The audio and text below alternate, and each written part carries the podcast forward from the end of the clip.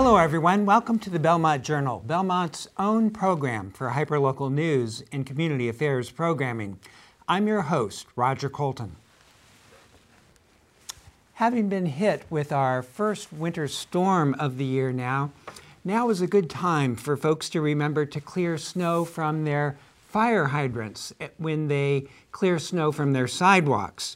The Belmont Fire Department recommends clearing snow for three feet on each side of the fire hydrant, in addition to clearing a clear path to the street. Doing this small task will save the first responders time in the event of an emergency. Hello, everyone. Welcome to This Week in the Belmont Citizen Herald. I have with me today Joanna Juvlis, who is the senior multimedia journalist for the Citizen Herald. Joanna, there uh, was an activity that nobody really would expect uh, in Belmont. Uh, a Very couple of businesses uh, were broken into. Yes, and apparently someone uh, was aware that maybe people wouldn't be paying as much attention Thanksgiving Eve, the night before Thanksgiving. Businesses close early, everyone wants to get home to their families. Two businesses on Trapelo Road, Sophia's Greek Pantry and Fiorella's Express, they're right next door to each other, were burglarized on Thanksgiving Eve. They both discovered, both business owners discovered it on Thanksgiving Day and reported it to the Belmont Police. And did they lose money? Did they lose? They what did, did. they lose? did. The the burglars gained access on the Newton Street side of the building. There's a side there's side doors to both businesses on that, and the lock was actually pried off at Sophia's Greek Pantry. Uh, at Fiorella's Express, I heard the door was just open. Um, the only one that had surveillance video of the burglars was Fiorella's Express. Um, there's a, a picture that shows um, a hooded, two hood, men in hooded sweatshirts. But they can't tell who. Right, uh, you can't see the those folks are. faces. So what happened at Sophia's is $100 was taken out of the cash register, cabinets were opened, a box that she had with donations for veterans and homeless veterans was was burglarized stolen. as well, and there was about $1,000 worth of stuff in there. And she said she had a security camera still in the box that she meant to put out. Uh, she was planning to put out, and that was taken as well. That was valued at $400. So she had all that taken, and Fiorella's Express had $500 in their cash register taken. But what I find interesting is that in their upstairs office, they had a safe with over $1,200 that was also taken. So it really sounds like people had been watching these two Seems businesses. that way. So it's unfortunate. Maybe they'll up their security over there. I'm sure the police are keeping an eye on businesses on Trapelo Road. Extra close eye. Okay. And speaking of unfortunate, we're losing another business. Uh, Yes, another business in Belmont has closed its doors permanently. That is the loading dock, which is 11 Brighton Street, right by the high school. it used to be the White Hen Pantry. It used to be the White Hen Pantry. A Belmont resident owns it. The building is actually for sale.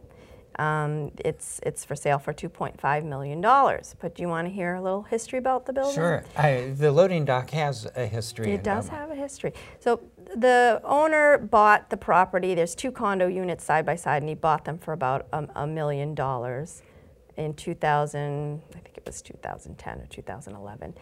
And since then, it was a White Hen Pantry. It started out as a White Hen Pantry, and he's done a lot of. He did a lot of renovation. He put over a million dollars into the property, and he got. He was one of four applicants for a license to sell alcohol, and he won the license in 2000. I think it was 2014, and that. But, but as a condition, he had to give up tobacco and lottery sales.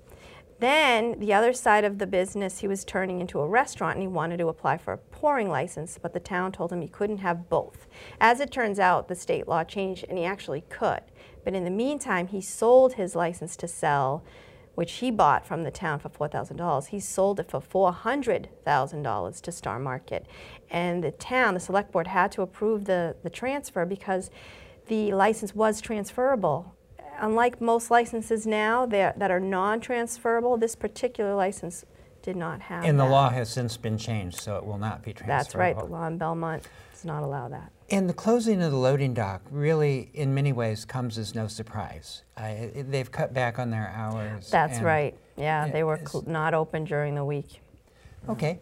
Well, thanks for bringing us up. Question is, what will go there next? Yes. We've been speaking with Joanna Juvlis, the senior multimedia journalist for the Belmont Citizen Herald. The Belmont Public Schools English Learners Department is inviting parents to be part of the new English Learners Parents Advisory Council, or LPAC. BMC's Mike Crowley hosted Lindsay Rinder, the head of this department, to tell us more. Tell us, tell us some, just a little bit about sort of the magnitude of how many English language learners we have and how this, this, this new parents group came about. Sure. Uh, we're really fortunate in Belmont to have a very international community.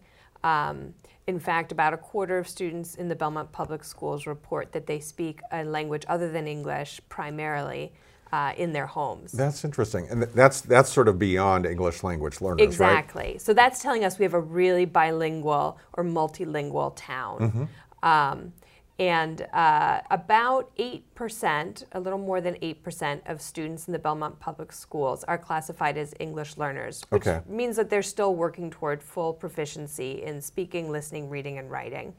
That's much higher at the elementary level. Mm-hmm. Um, it's between 15 or even 25%, um, depending on the school of the elementary population. And then there's really only a handful of kids, English learners, in the high school. And some of that is because over half of our students were born here, our English learners. Okay. Okay. Yeah, and so they're coming from multilingual homes where they've been learning their home languages up until they enter school, mm-hmm. and then they're starting to learn more English, either in a, a preschool setting or when they come to us. And, and what, what are some of the, the, the top the top foreign language foreign languages that, that are the, the sort of home languages of our English language learners? Sure. So, uh, 27% of our English learners speak Chinese at home, that, usually the Mandarin language. Mm-hmm. Yeah. Um, and uh, I think that's really just reflective of what a large population China has. They about a sixth of the world's population is Chinese, mm-hmm. um, and then uh, other the most um, common other languages are uh, Portuguese, Japanese, Spanish, French, and Korean. Okay. And about six or seven percent of our English learners speak uh, one of those, uh, or speak each of those languages is spoken by six to seven percent of our English uh, learner population. How, how did this, this, this new parents group come about, and what are some of the challenges that it's hoping to deal with? So we're really excited to be starting the LPAC. This is a group that's very similar to the current special special education parent advisory council, or the SEPAC. Mm-hmm. And the state passed legislation in um, the 2017-18 school year called the Look Act, or Language Opportunities for Our Kids. And that um, piece of legislation had uh, a number of great changes um, that they put in place to help support language development for all of our students, not just our English learners. Mm-hmm. One of those is the LPAC. So, the LPAC is a parent group that's intended to provide a parent network that's parent led, parent run, um, to, so that English learner parents uh, or the parents of English learners can provide support to each other, but also so they have an action network. Okay. So if there are issues that they want to learn more about, bringing speakers, for example, um, to our community to talk about the benefits of bilingualism, if there are concerns they have, um, for example, homeschool communication is often difficult. They have suggestions for how we might be able to make things better. So, one of their roles is to advise the school district, um, including myself, including the school committee, on how we might best meet the needs and um, really um, maximize the strengths of our English learner students. How many meetings have you had so far, and how can how can people how can people learn about the, the new parents group and, and get involved? We would love to have as many families uh, involved as possible. Um, voting members are the parents of English learners, but anyone from the public is welcome to attend meetings if they are interested in multilingualism. Um, we have had one meeting so far mm-hmm. uh, at the Winn Brook School. Our next meeting is going to be at the Chenery School on December 11th. That's a Wednesday. Right. At 6 o'clock. And we would love to see as many people there as possible. You can learn more about this by going to the main uh, webpage of the Belmont Public Schools uh, website okay. and looking for information about the LPAC. Well, thank you so much, Lindsay. And, and I, I'm confident that the, the new parents group will be a great success. Uh, and thank you for so much for coming in to talk with us today. Thank you very much for having me. Hello, everyone, and welcome to This Week in the Belmontonian. I have with me today Franklin Tucker, the editor and publisher of the Belmontonian, Belmont's online source for hyperlocal news. Franklin, there is news concerning a development at the McLean property. That's right. It's the uh, um, the last uh, resident, big residential area that can be built on the McLean. And what's happening is that we've talked about this before. It's uh, something that a, a, lot of groups in town are praising. Uh, this is the second uh, version of what it is. It's 144 units. 104 of those units are going to be apartments. It's going to be rentals um, and 25% of that is going to be affordable.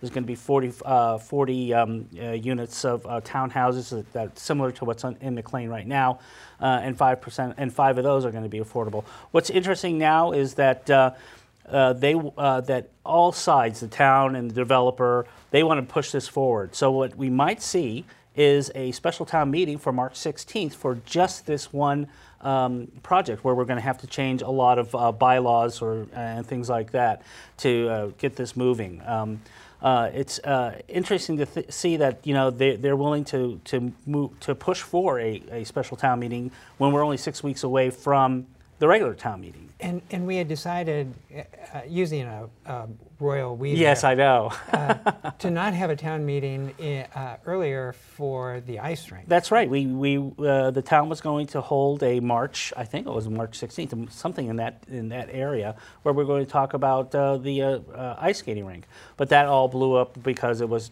too compact, and they, they said we'll do it in, in March, in, in April, and then we pushed it. And then we, the royal we, we pushed it back another five to six weeks simply because they're now looking at tennis courts on the area. And that, let's make it clear to folks that the, uh, the location where this development is being proposed is currently zoned for a high-rise senior development. That's, so, that's right. It, it, when, when, when this was first thought out 20 years ago, uh, that's what it, uh, well, it was 15 years ago, then it was finally, you know, hammered out what was, what could go there. Yeah, it was a very large, um, uh, mostly it was a, um, uh, an assisted care living. They, now they're, they're moving away from that. Okay, let's close the, the door on that uh, mm-hmm. for the moment. We'll hear more about that, I suspect, mm-hmm. uh, actually in January. That's yeah. right. We're going to have, a, there is going to be a public meeting. And um, uh, yeah, I believe it's uh, in mid January where people can then discuss this. But it, it really has a lot of uh, movement towards uh, favorability. I mean, people are very talking very highly about this. Okay, uh, let's close the door on that. Um, tell me what a chicane is. A chicane is well, the chicane is when you uh, uh, uh, when you put a, a, little turn in the road for safety reasons and, and, and, and for, for a lot of reasons. Um, uh, there's a famous chicane at, uh, at the racetrack at Le Mans in France. Uh, it was just people, people, cars were just going so quickly, they put a little not in the so road. So it's a traffic calming. That's measure. right. It, it, it calms the traffic. And um, we've got one coming to Belmont. The very first one in Belmont, and it's going to be on Cottage, which is which is uh, if you know where the pool is, that's the road that runs uh, from School Street to uh, uh Com, uh, to uh, Concord Avenue.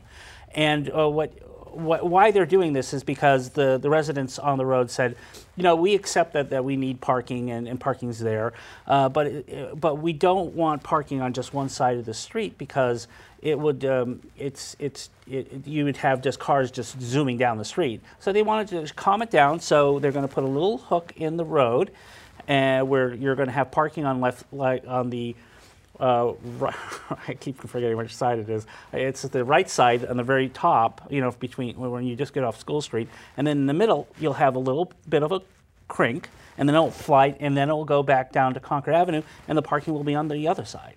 So it will allow parking and still slow people down. That's right. So a chicane is coming to Belmont on Cottage Street. We've been speaking with Franklin Tucker, the editor and publisher of the Belmontonian. The Belmont Community Chorus will be performing a concert of seasonal music at the Beech Street Center on December 10th.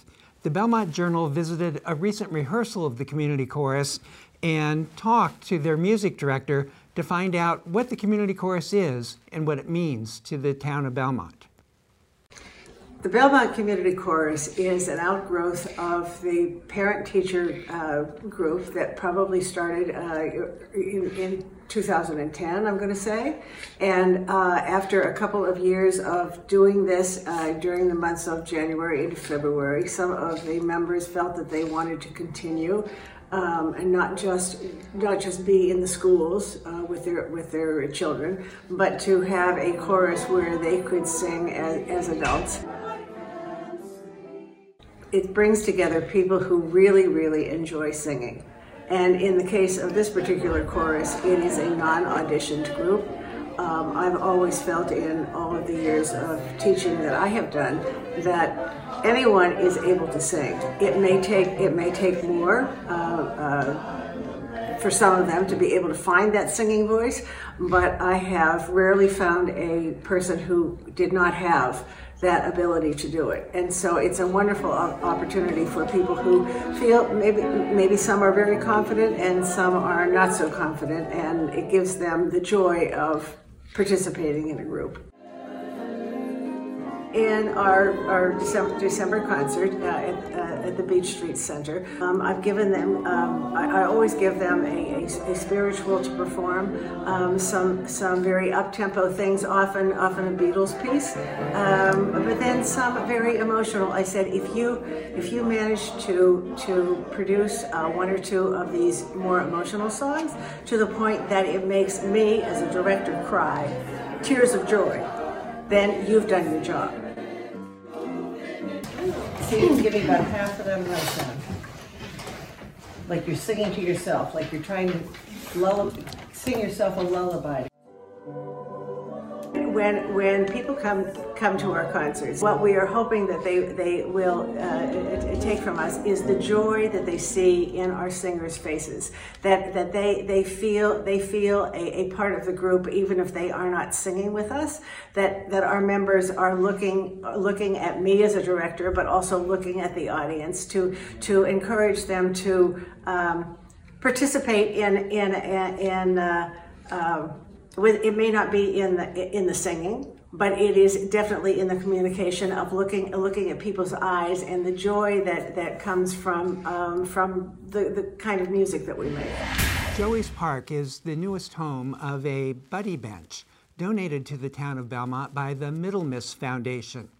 Becca Peasy, who is involved with the foundation, explains to BMC's Charisse Zarunian why the bench is more than just a bench.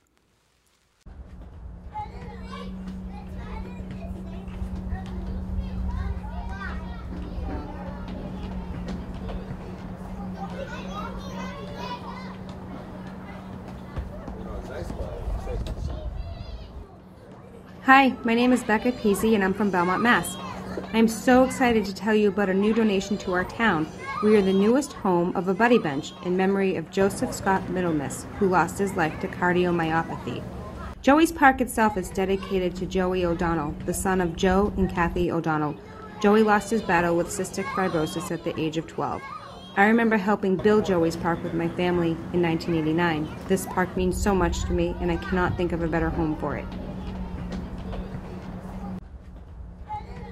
A huge thank you to the Middlemiss Foundation for this donation.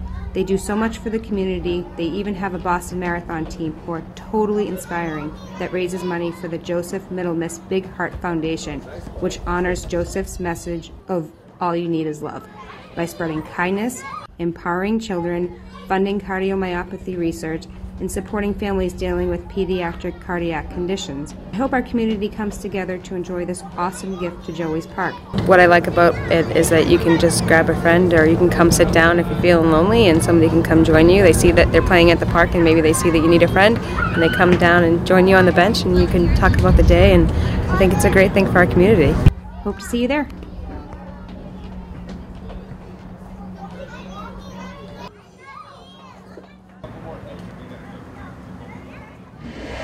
Belmont's Friends of the Council on Aging recently hosted its annual craft fair. The Belmont Journal had an opportunity to sit down with Karen Nichols, organizer of the event, to talk about what goes on at the fair and how the Friends of the COA use the money that they raise. We're here today at the Beech Street Craft Fair, sponsored by the Belmont Friends of the Council on Aging. This fair has been going on for about 15 years, a little more than that probably, and has grown over the years. The craft fair supports the programs here at the center. Um, different new programs that we need to finance.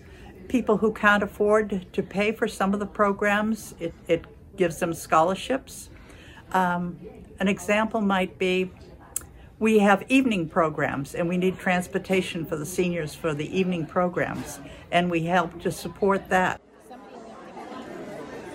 We have the fair at this time of the year so that people can buy their holiday gifts if they would like to. But we find a lot of people come in year after year because they know what we have here and they buy things for themselves. Like one lady told me, Oh, I come every year and get myself a new apron because we usually have aprons for sale. The women um, make it the sewing class.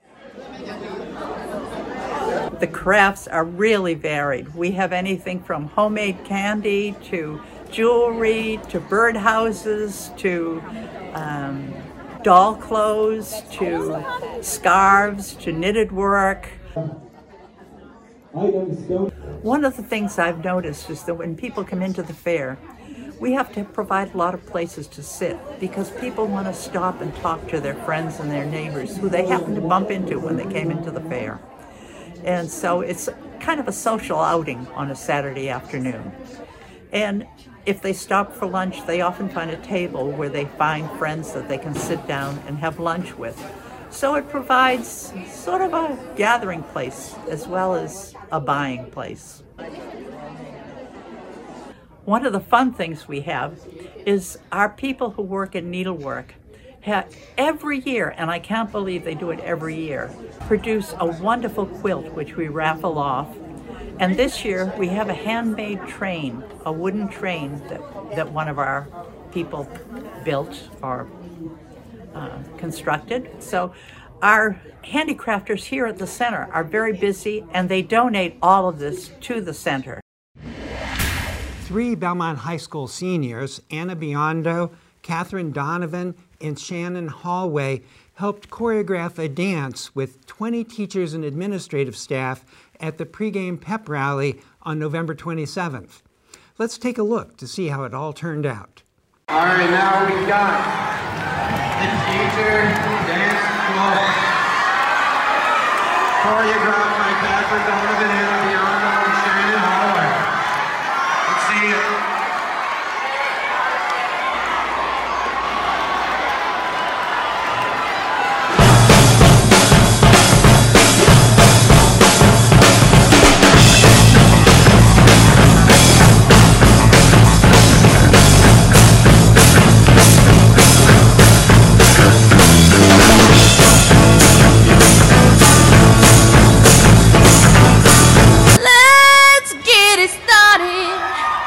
I'm here.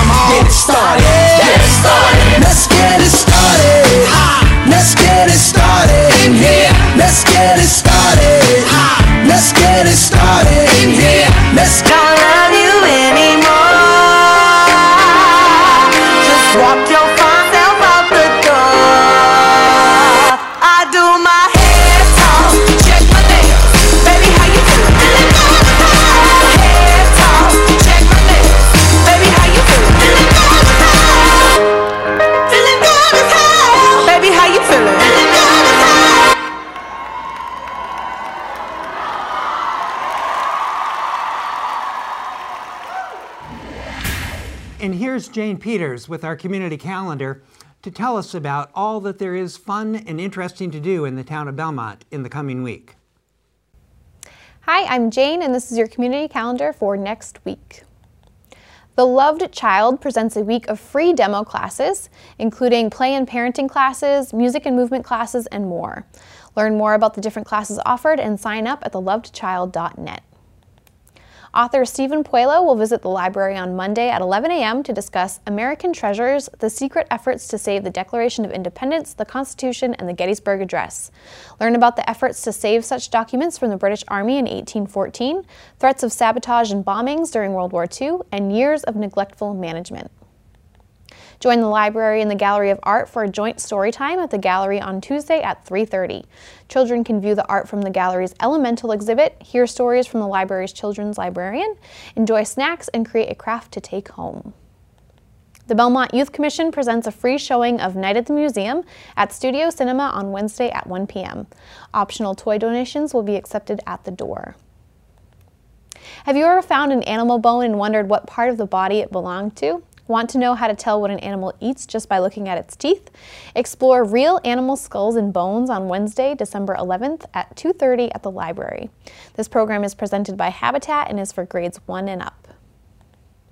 Someone left candy canes all over the Beech Street Center. Kids can bring their flashlights to help find them on Friday, December 13th at 4:30. You may even find a special candy cane that can be exchanged for a prize. And on Friday night, parents can enjoy a night out from 6 to 9 p.m. Drop your kids off with Recreation Department staff for a fun night of activities. Registration for both the Candy Cane Hunt and Parents Night Out is required at belmontrecreation.magalaxy.net. Participate in a thrilling performance of G.F. Handel's Messiah at Powers Music School's Belmont Open Sings on Sunday at 7:30. Experience the thrill of singing your favorite works accompanied by a professional level orchestra and revel in arias sung by some of Boston's finest soloists led by Mary Beekman. The concert takes place at the Payson Park Church. Visit Westcott Mercantile to drop off your letters to Santa anytime between now and December 20th. Mailboxes to the North Pole are now posted at both Leonard Street locations. Monetary donations up to $15 for the Belmont Food Pantry will also be accepted and matched. And that's all for next week. If you'd like to have your event featured in Belmont Journal's community calendar, you can send your event info to jane at belmontmedia.org. Well, that's it for this week's edition of the Belmont Journal. Thanks for watching. I'm your host, Roger Colton. I'll see you again next time.